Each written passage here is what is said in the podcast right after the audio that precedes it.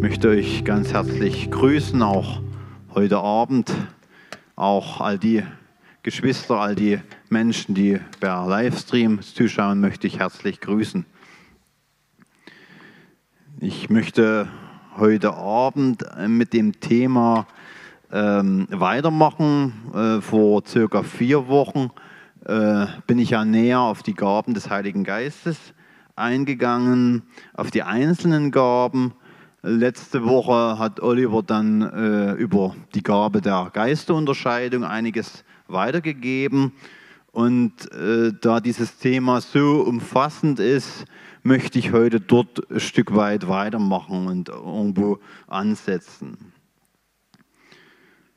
Und wenn wir uns auch heute Abend, aber auch so in unserer stillen Zeit intensiv mit diesen Schriftstellen beschäftigen und darüber nachdenken, darüber nachsinnen, dann wird es in uns auch ein Verlangen hervorrufen, dass wir das auch haben möchten.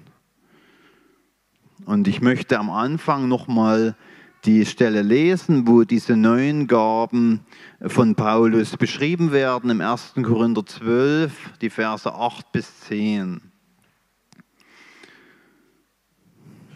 Dort heißt es, dem einen wird durch den Geist gegeben von der Weisheit zu reden, dem anderen wird gegeben von der Erkenntnis zu reden nach demselben Geist. Einem anderen Glauben in demselben Geist, einem anderen die Gabe, gesund zu machen in dem einen Geist, einem anderen die Kraft, Wunder zu tun, einem anderen prophetische Rede, einem anderen die Gabe, die Geister zu unterscheiden, einem anderen mancherlei Zungenrede, einem anderen die Gabe, sie auszulegen und äh, hier äh, schreibt Paulus von diesen neun Gaben des Geistes. Das sind neun übernatürliche Gaben. Und diese lassen sich in drei Gruppen aufteilen. Und das möchte ich nochmal kurz äh, zum Anfang, zum Einstieg nochmal weitergeben. Die erste Gruppe, das äh, kann man überschreiben als die drei Gaben der Offenbarung. Einmal das Wort der Weisheit, das Wort der Erkenntnis. Davon lesen wir in Vers 8 und das Unterscheiden der Geister in Vers 10, wo wir letzte Woche Mittwoch einiges dazu gehört haben. Dann gibt es die drei Gaben der Kraft. Das ist einmal die Gabe des Glaubens im Vers 9, die Gabe der Heilungen, das steht in der Mehrzahl Davon lesen wir in Vers 9 und die Gabe, Wunder zu tun in Vers 10.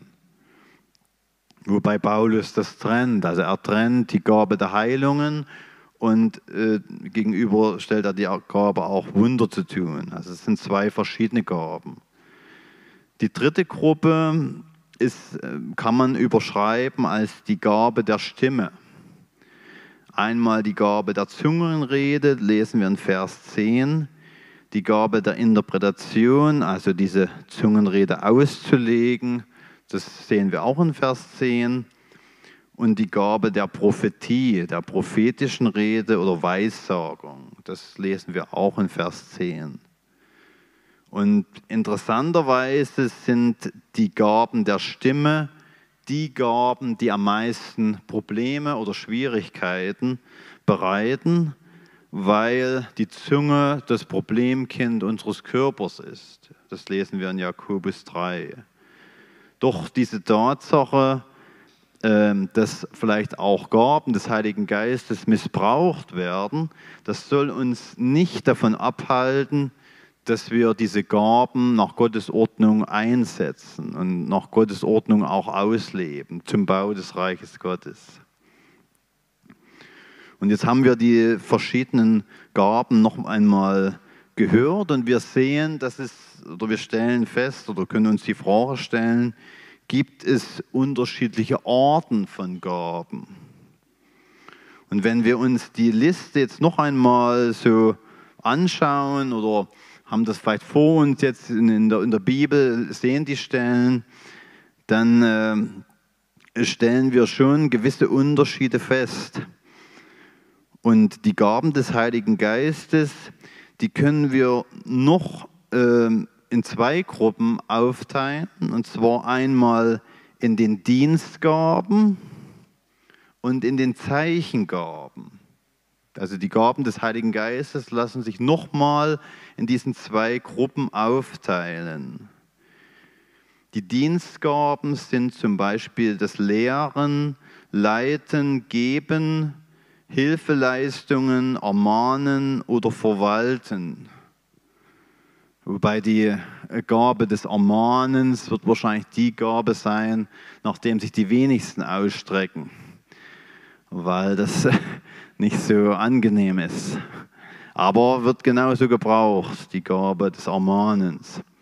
Und die Zeichengaben sind die, die einen übernatürlichen Charakter haben.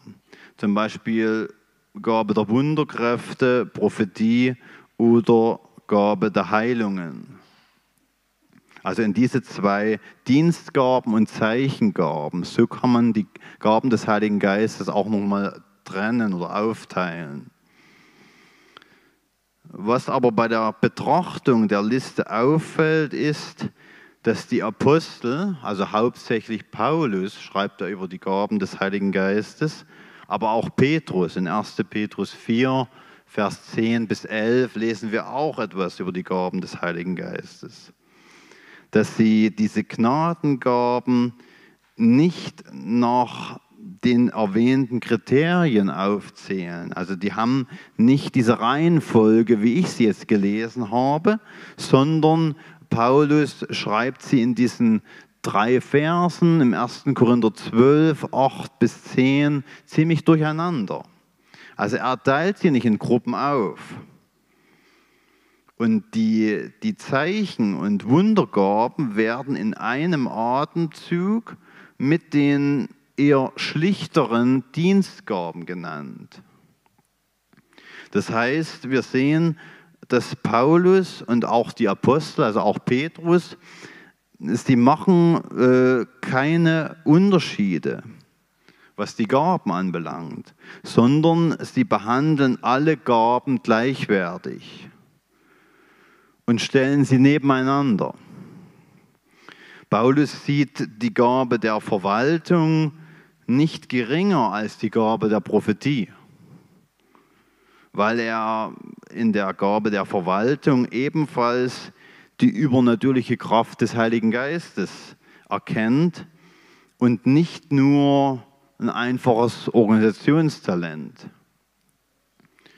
Denn er sagt in 1. Korinther 12, Vers 4, es sind verschiedene Gaben, aber es ist ein Geist. Und natürlich gibt es auch unter den ungläubigen Menschen äh, Leute, die besondere Organisations- und Leitungsfähigkeiten haben. Aber sie üben es im Fleisch aus. Also in ihrer eigenen Weisheit, in menschlicher Weisheit und nicht in der Kraft des Heiligen Geistes und auch nicht zur Verherrlichung des Reiches Gottes oder zum Bau des Reiches Gottes. Ein vom Heiligen, Heiligen Geist erfüllter Christ, wenn er leitet und wenn er organisiert, dann äh, mag er dazu von Natur aus vielleicht begabt sein, aber er tut es dennoch aus dem Glauben heraus und aus der Kraft heraus, die der Heilige Geist gibt, der in ihm wohnt. Und Paulus schreibt dazu auch in 1. Korinther 3, 16, wisst ihr nicht, dass ihr Gottes Tempel seid und der Geist Gottes in euch wohnt? ein Prediger hat zu diesem Vers mal gesagt, wenn Paulus schreibt, wenn er den, den Vers beginnt mit diesen Worten, wisst ihr nicht, dann geht er davon aus, dass es viele Christen nicht wissen. Sonst würde er das nicht so schreiben. Und wir müssen ganz klar unterscheiden zwischen einem Naturtalent, der von Natur aus vielleicht begabt ist, und einer Geistesgabe ist ein himmelweiter Unterschied. Wichtig ist auch, dass wir uns nicht nur auf die übernatürlichen, spektakulären Gaben konzentrieren und uns nur danach ausstrecken. Leider wird das häufig gemacht, aber wir müssen uns immer, wenn es um die Gaben des Heiligen Geistes geht, müssen wir uns immer vor Augen halten, dass jede Gabe ist gleich wichtig und gleich notwendig für die Gemeinde und für den Bau des Reiches Gottes. Das muss immer über diesen Gaben stehen. Und wenn von Geistesgaben geredet wird, äh, denken wir nicht nur an die Zungenrede oder an das Sprachengebet, an Heilungen oder prophetisches Reden. Das ist äh, genauso, wenn man das jetzt so ein Beispiel gibt, einen Vergleich, das ist genauso, als wenn man seinen Körper aus, aus der Menge von lebensnotwendigen Vitaminen nur zwei oder drei sich aussucht und man gibt dem Körper nur diese zwei, drei Vitamine. Und die anderen Vitamine gibt man dem Körper nicht, die lässt man weg. Und wir wissen aber, dass unser Körper braucht die ganze Palette. Er braucht alle Vitamine, alle Mineralstoffe. Sonst äh, äh, bekommen wir Mangelerscheinungen oder werden vielleicht sogar krank. Und so kann man das auch auf die Gaben als Beispiel irgendwo anwenden. Und geistlich gesehen ähm, hat eine solche Einseitigkeit auch viele Gemeinden krank gemacht, weil sie fixieren sich nur auf die spektakulären Gaben. Sie legen ihren Fokus nur darauf. Aber die Gemeinde braucht jede Gabe. Im ersten Korinther, das hatte ich glaube ich vorletztes Mal schon weitergegeben, da schreibt Paulus im ersten Kapitel, er schreibt, dass die Korinther hatten keinen Mangel an irgendeiner Gabe. Also wir können davon ausgehen, dass in der Gemeinde in Korinth äh, hat es jede Gabe des Heiligen Geistes gegeben. Und auch wenn wir Menschen sehr hungrig nach Wundern und Zeichen sind, erlaubt es uns die Bibel nicht, dass wir die Gnadengaben, die Geistesgaben nach ihrer Dramatik bewerten, sondern wir müssen immer uns vor Augen halten, sie stammen alle vom Heiligen Geist.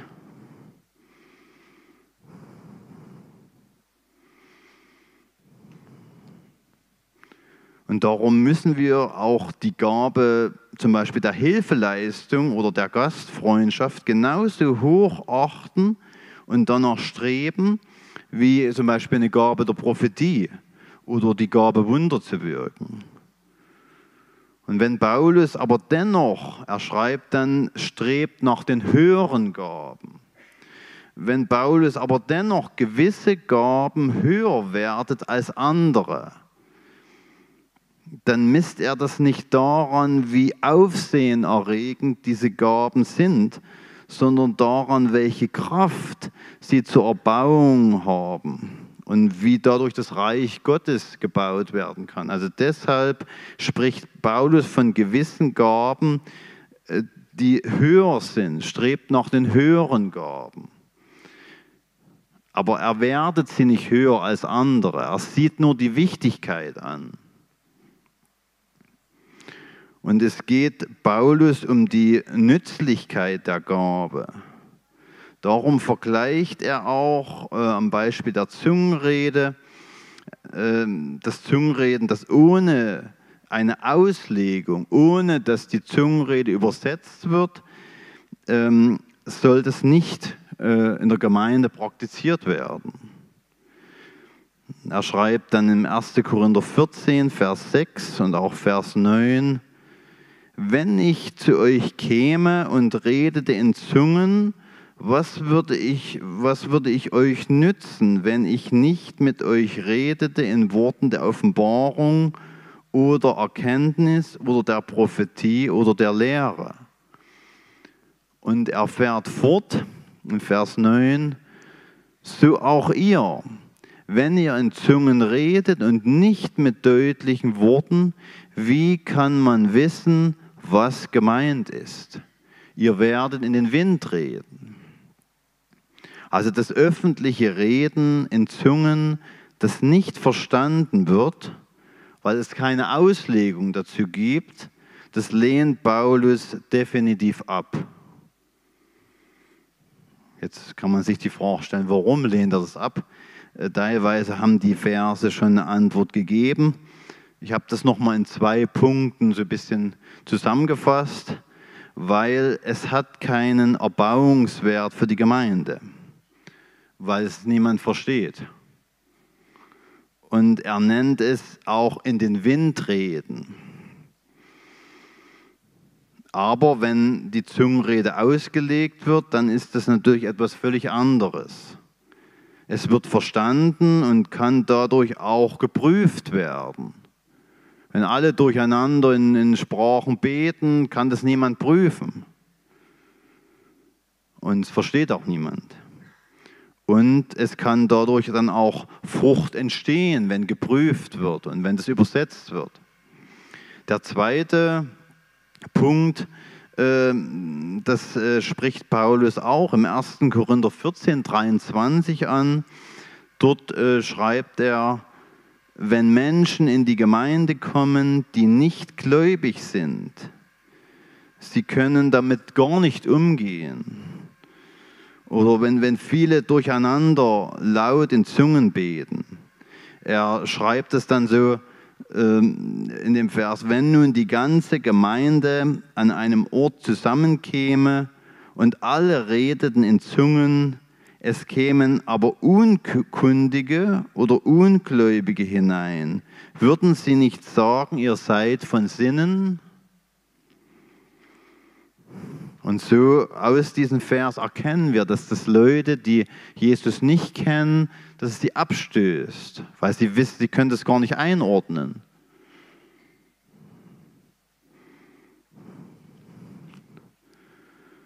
Und äh, jetzt können wir die Frage stellen, was machen wir mit dem Thema Geistesgaben? Und Paulus appelliert äh, an die Verantwortung der Christen bei diesem Thema, dass sie diese Geistesgaben nach Gottes Ordnung einsetzen und er ermutigt, nach den Geistesgaben zu streben. Und auch bei den Korinthern war sicherlich ein großes Durcheinander, davon wird jetzt nichts beschrieben, aber ich denke, deshalb musste Paulus besonders dieses Kapitel 14 im ersten Korintherbrief schreiben, wo er genau den Gemeinden mit mitteilt, wie sich das Gott vorgestellt hat, wie die Gaben eingesetzt werden sollen. Und vor dem Hintergrund, dass die Gaben dazu da sind, zur Verherrlichung Gottes und zur Erbauung der Gemeinde, muss uns das klar sein, warum wir Gaben erstreben sollen. Und zwar nicht aus dem Grund, damit wir groß angesehen werden, oder groß angesehen sind in der Gemeinde, sondern weil wir Gott und der Gemeinde dienen wollen. Das soll unser Fokus sein. Und nicht, dass wir vielleicht eine spektakuläre Gabe bekommen und wollen dann Ruhm dafür,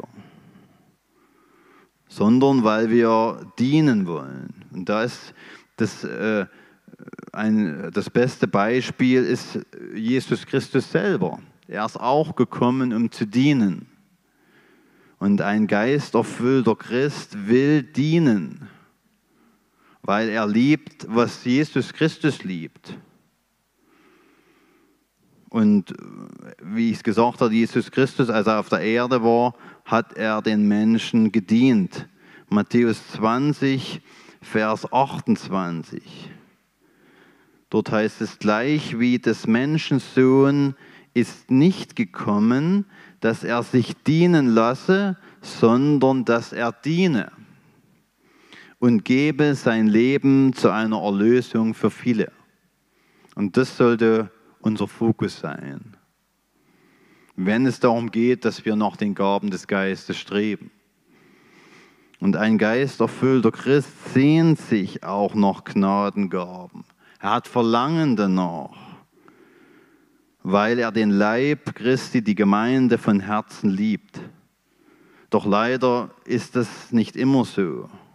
Also in vielen Gemeinden werden die Gaben auch sehr missbraucht oder nicht in Gottes Ordnung eingesetzt. Also es gibt durchaus Gemeinden, wo alle in Sprachen laut beten. Das ist völliges Durcheinander oder auch laut singen in Sprachen. Und äh, darum hat auch Paulus auf das wahre Motiv für Geistesgaben hingewiesen, nämlich auf die Liebe.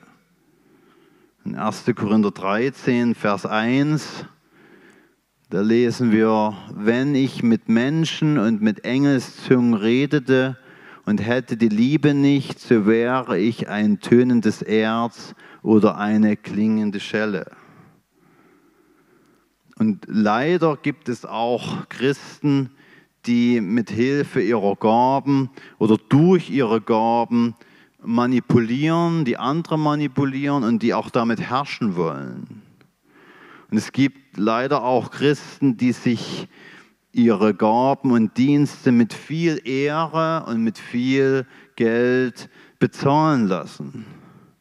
Aber sie sind nicht bereit, sich zu demütigen und zu lieben oder zu dienen. Sie suchen menschliche Ehre, menschliche Anerkennung und in dem Fall oder in manchen Fällen auch Finanzen.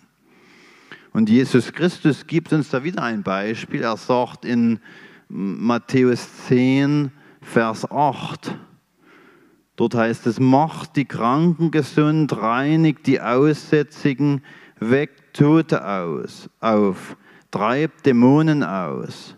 Umsonst habt ihr empfangen, umsonst gebt es weiter. Jetzt kann sich jeder die Frage auch stellen, warum möchte ich eine Gnadengabe haben? Möchte ich überhaupt eine Gnadengabe haben? Das sollte der Fall sein. Äh, nur weil ich das Spektakuläre mag, das ist unbiblisch, wie ich schon gesagt habe. Wenn du von ganzem Herzen Gott dienen möchtest und deshalb dich nach den Geistesgaben sehnst, dann bist du auf den richtigen Weg. Und Gott segne dich deshalb überreich bei dem Streben danach, nach den Gaben des Geistes. Und die Zeit der Geistesgaben ist erst vorbei, wenn Jesus Christus wiederkommt. Wenn er seine Gemeinde zu sich holt, dann wird es diese Gaben nicht mehr geben, dann werden sie auch nicht mehr benötigt. Und der Heilige Geist behält sich auch vor, wie er zu wirken, wann, wo und durch wen er will. Und das wird analog zu den Worten Jesu auch beschrieben im, im Johannes 3, Vers 8, der Wind. Der Wind ist auch manchmal oder oft ein Bild für den Heiligen Geist, bläst, wo er will. Also wir strecken uns dann noch aus aber der Heilige Geist teilt zu, wie er will.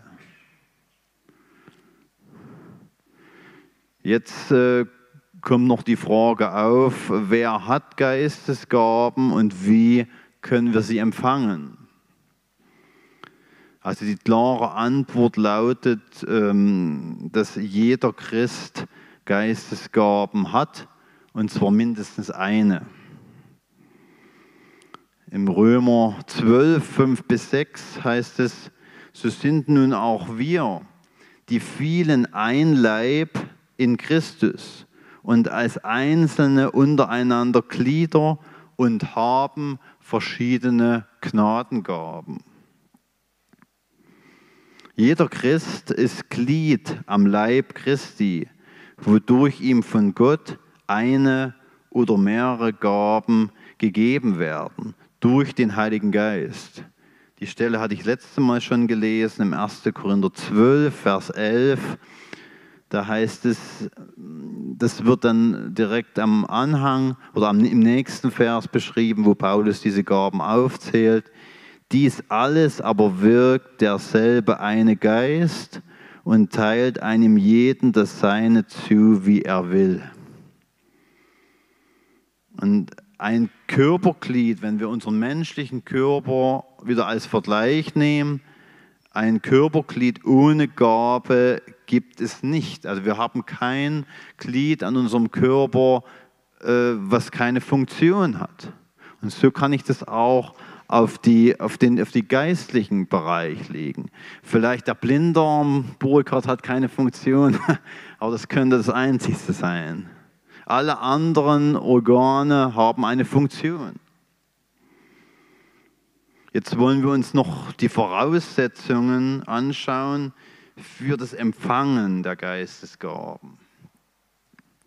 Also die erste Voraussetzung ist äh, erstmal die Lehre, dass wir aus dem Wort Gottes darüber etwas hören und daraufhin auch die Erfahrung machen von Glaube an das Evangelium, dass wir die Wassertaufe empfangen oder einfach tun oder diesen Gehorsamschritt tun und die Geistestaufe empfangen.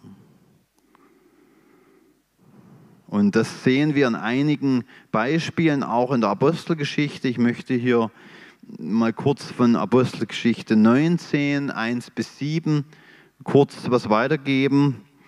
Äh, dort, äh, Paulus traf dort die Brüder, die durch Apollos gläubig geworden waren, hatte mit ihnen Gemeinschaft und dass bei ihnen die geistlichen Gaben fehlten, ist ihm bald aufgefallen und er hat dann die bekannte Frage gestellt in Apostelgeschichte 19, habt ihr den Heiligen Geist empfangen, als ihr gläubig wurdet? Als sie aber das verneint haben, äh, stellte er die nächste wichtige Frage. Worauf seid ihr denn getauft? Und wir sehen, dass diese Jünger waren nicht belehrt in Bezug auf den Heiligen Geist. Und sie waren auch, auch falsch belehrt in Bezug auf die Taufe. Weil sie waren nur getauft mit der Taufe des Johannes. Und beides wurde durch Paulus nachgeholt.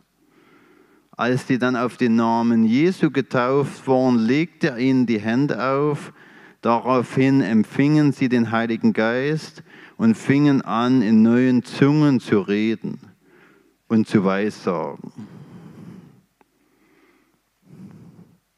Und dieses Beispiel zeigt uns auch, dass die richtige Auslegung und Anwendung des Wortes Gottes eine unbedingte Voraussetzung ist, um Geistesgaben zu empfangen.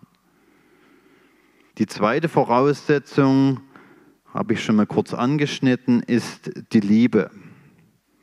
Alle Schriftstellen, die über die Geistesgaben lehren, tun dies in Verbindung mit dem Hinweis auf die Liebe. Und nicht umsonst hat Paulus, äh, wurde vom Heiligen Geist so inspiriert, dass er dieses 13. Kapitel des Korintherbriefes direkt dazwischen setzt zwischen dem Kapitel 12 und dem Kapitel 14, wo es um die Gaben des Heiligen Geistes geht. Er setzt es dazwischen und betont bei dem Thema die Liebe. Also es besteht ein sehr enger Zusammenhang zwischen äh, der Liebe und den Gaben des Geistes. Das ist auch eine Voraussetzung.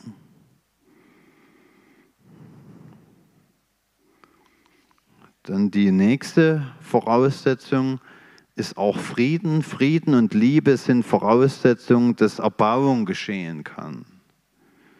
Deshalb unternimmt der Feind auch so viele Versuche, um den Frieden zu stören. Sowohl unserem persönlichen, in unserem persönlichen Leben wie auch in der Familie als auch in der Gemeinde. Und darum lesen wir auch die äh, Ermahnungen der Apostel, haltet Frieden untereinander. Und von der Gemeinde in Jerusalem, von der ersten Gemeinde lesen wir in Apostelgeschichte 9, dass sie hatten Frieden, sie bauten sich innerlich auf und wandelten in der Furcht des Herrn und die Gemeinde wuchs durch das Werk des Heiligen Geistes. Dann die nächste Voraussetzung ist ein reines Gewissen. Ein reines Gewissen ist Voraussetzung, um erstmal freimütig zu Gott zu treten und auch seine Stimme zu hören.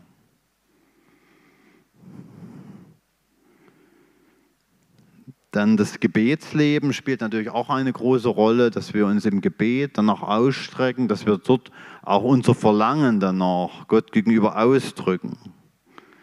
Also Gottes Angesicht im Gebet suchen und auf das Reden Gottes hören. Ein Beispiel aus Apostelgeschichte 13, die Verse 2 und 3. Dort heißt es, während die Brüder in Antiochien dem Herrn dienten, fasteten, sprach der Heilige Geist. Da fasteten und beteten sie. Also unser Gebetsleben spielt natürlich eine sehr große Rolle dabei.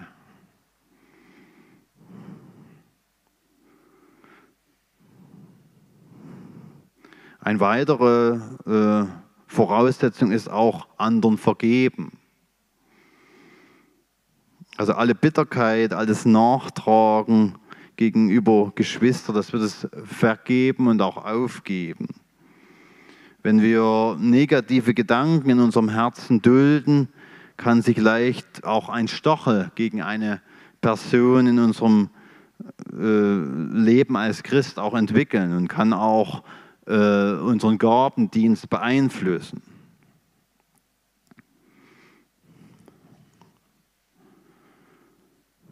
Also, um das nochmal zusammenzufassen, das Lobpreisteam kann schon nach vorne kommen. Bei den Gnadengaben handelt es sich um Zuteilungen. Diese entsprechen auch der Stellung, die uns Gott im Leib Christi zugeteilt hat. Wir sollen wissen, was wir sind aber auch was wir nicht sind. Wenn ich in einem Bereich dienen will, für den ich keine Zuteilung, also keine Gabe habe, wird daraus auch keine Frucht entstehen. Also die Gaben des Heiligen Geistes sind ganz wichtig, äh, wenn wir Frucht bringen wollen, dass wir diese Gaben haben. Auch Johannes der Täufer wusste, dass er die Stimme des Rufendes in, in der Wüste, äh, dass er das gehört hat. Er hat in seiner Gabe dort gedient und deshalb hat er das dort gehört. Er wusste aber auch, dass er nicht der Christus war. Also Johannes der Täufer äh, hat den Dienst von Jesus vorbereitet, aber er wusste, er war nicht Jesus. Und er hat in seiner Gabe dort gedient und hat den Messias den Weg bereitet. Und äh, möchte euch da auch weiter ermutigen, dass ihr euch wirklich diese, diese Kapitel anschaut, dass ihr das immer wieder lest, immer wieder laut lest, immer wieder hört. Im, im Römer Kapitel 12 wird einiges dazu geschrieben, im 1. Petrus 4, 10 bis 11 und äh, hauptsächlich auch, also die meisten, wie wir auch jetzt heute Abend gehört haben, die meisten Stellen finden wir eben in 1. Korinther 12, Kapitel 12, 13 und 14. Dort sind die, die Hauptinformationen, die uns das Wort Gottes dazu gibt. Und wir wollen auch heute Abend, denke ich, nochmal eine Zeit nehmen, wo wir uns wirklich intensiv, wo jeder persönlich sich intensiv danach ausstrecken kann und einfach Gott suchen kann und wo jeder gespannt sein kann, was, was Gott für jeden Einzelnen vorbereitet hat. Herr Jesus, wir danken dir für dein Wort. Wir danken dir, dass dein Wort nicht leer wieder zurückkommen wird. Wir danken dir, Herr Jesus Christus, dass du wirken wirst und dass du uns immer mehr Hunger schenken wirst nach den Gaben des Heiligen Geistes, nach den Diensten, Herr. Dass wir dadurch noch effektiver dein Reich bauen können, Herr Jesus. Dass du uns noch mehr gebrauchen kannst. Dass wir die Gaben einsetzen zum Bau deines Reiches dass, du, dass dein Name verherrlicht wird, Herr. dass wir wirklich uns dich als Vorbild nehmen, Herr Jesus Christus, der du gedient hast, Herr. Dass du wirkst in uns, dass du jeden einzelnen von uns formst und veränderst, dass wir dir, Herr Jesus Christus, immer ähnlicher werden. Lass Ströme lebendigen Wassers fließen, auch heute Abend von deinem Gnadendrohen. Erfrische und erquicke uns heute Abend durch die Kraft des Heiligen Geistes. Wie verheißen ist, ihr aber werdet Kraft empfangen, wenn der Heilige Geist auf euch gekommen ist und werdet meine Zeugen sein, hier in Jerusalem und bis an die Ende der Erde. Wir danken dir, Herr Jesus Christus, und beten in deinem Namen.